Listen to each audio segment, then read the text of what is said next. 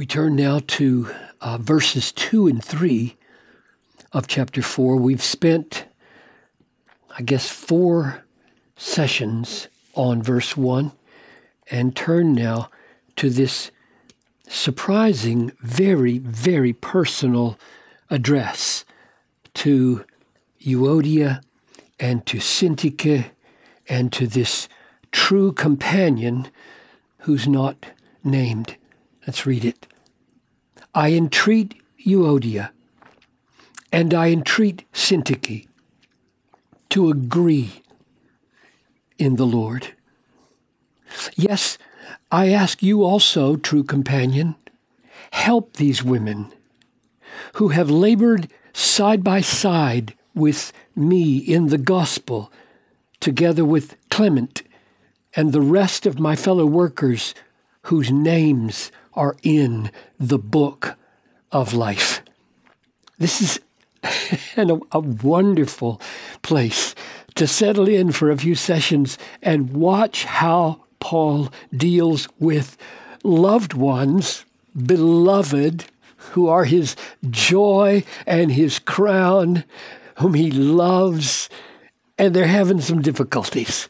Oh, what lessons are here for us in dealing with conflict within the body of Christ. So, Father, we want so much to grow in our capacities to make peace and to live in harmony and to properly in Christ agree with one another and help us now to learn from how you inspired Paul to deal with this issue. I pray through Christ. Amen.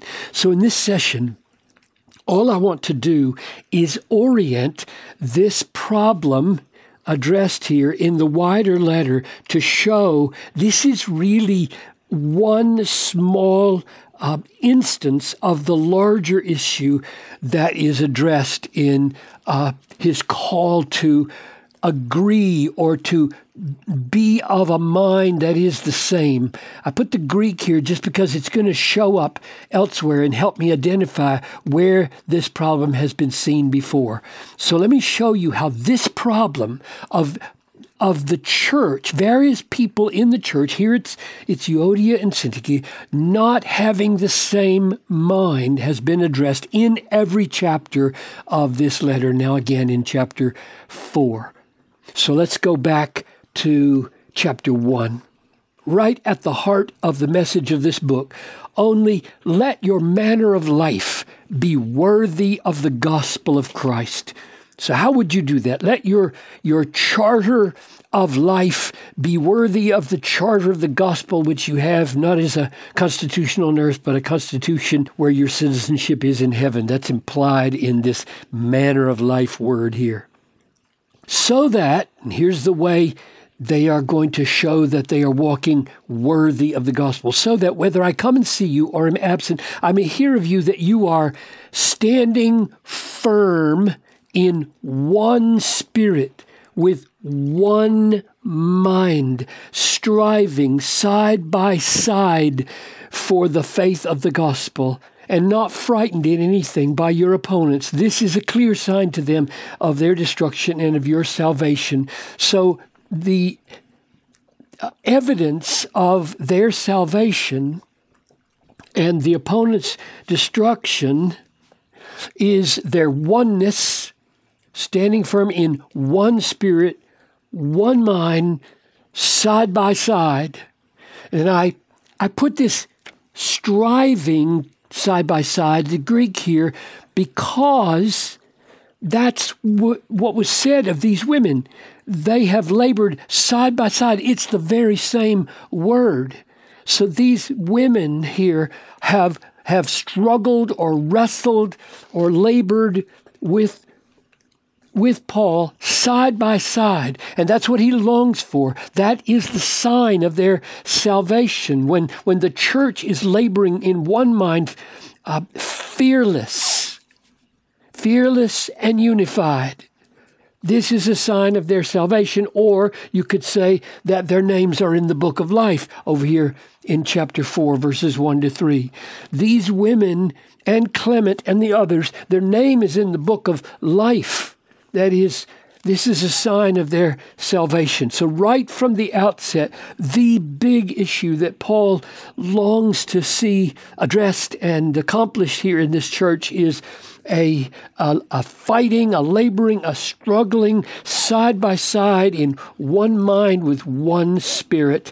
And he may have had in the back of his mind that uh, Euodia and Syntyche are not there yet, but I doubt if it was limited to just them. This is a much bigger issue. Over here in Romans 15, just a totally different church.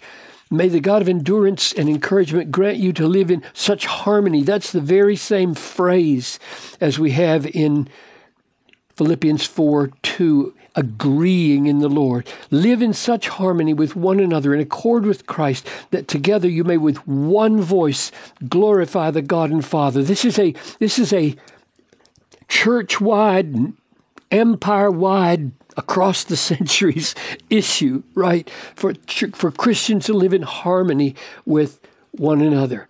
So the first parallel with these words to Euodia and Syntyche to agree is in chapter 1, verses 27 and 28. One spirit, one mind, striving side by side for the faith of the gospel. Then you go to chapter 2, and this is probably the most fundamental passage in the book where it says, So if there's any encouragement in Christ, any comfort from love, any participation in the Spirit, any affection and sympathy, complete my joy. How?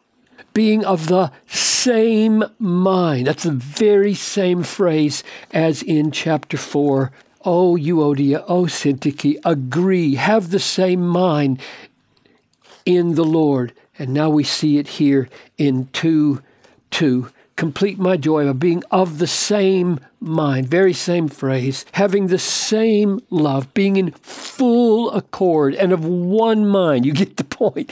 I mean, Paul is so burdened that the church not be at each other's uh, throats as they represent Christ in this world. And then he turns to give them advice how to do it. So he's not dealing with this problem with Euodia and Syntyche fresh, that is, for the first time. He's been dealing with it all along. Do nothing from selfish ambition and conceit. He's expecting that Euodia and Syntyche have read this.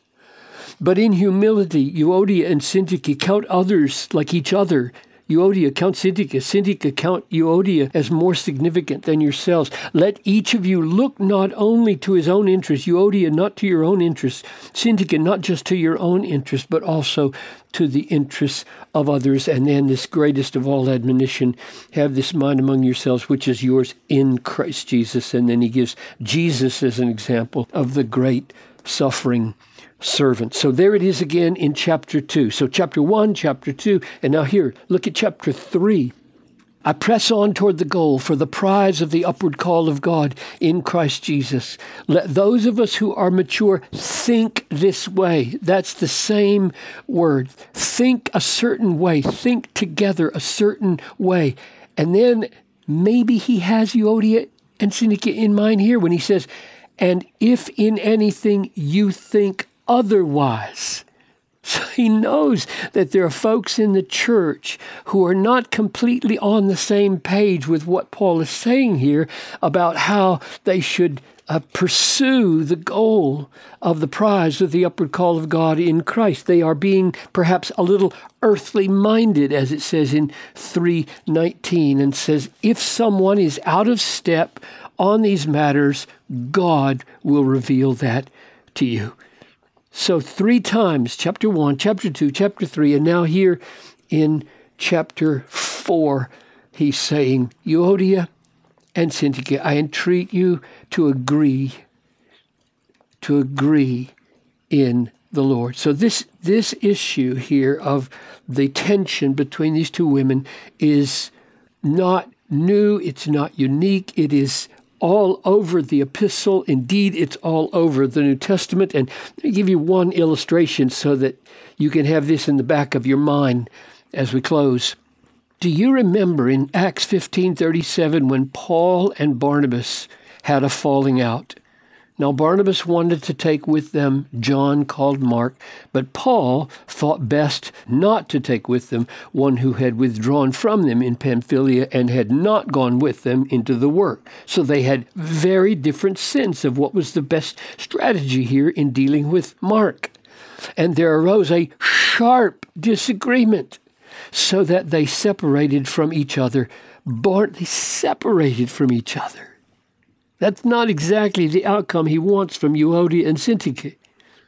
Barnabas took Mark with him and sailed away to Cyprus. Paul chose Silas, departed having been com- commended by the brothers. Now, this is not what we want to happen here, right? This is not the way Paul wants it to turn out with Euodia and Syntyche. And I'm just drawing attention to that to show that perhaps behind Paul's dealing with this tension here is his own experience. And he, his disagreement with Barnabas isn't the only time that Paul uh, had people split from him. He knows exactly how painful this is. And here he's dealing with this. And we're going to watch him next time how amazingly he deals with this. So many ways we can learn from Paul here how he handles this.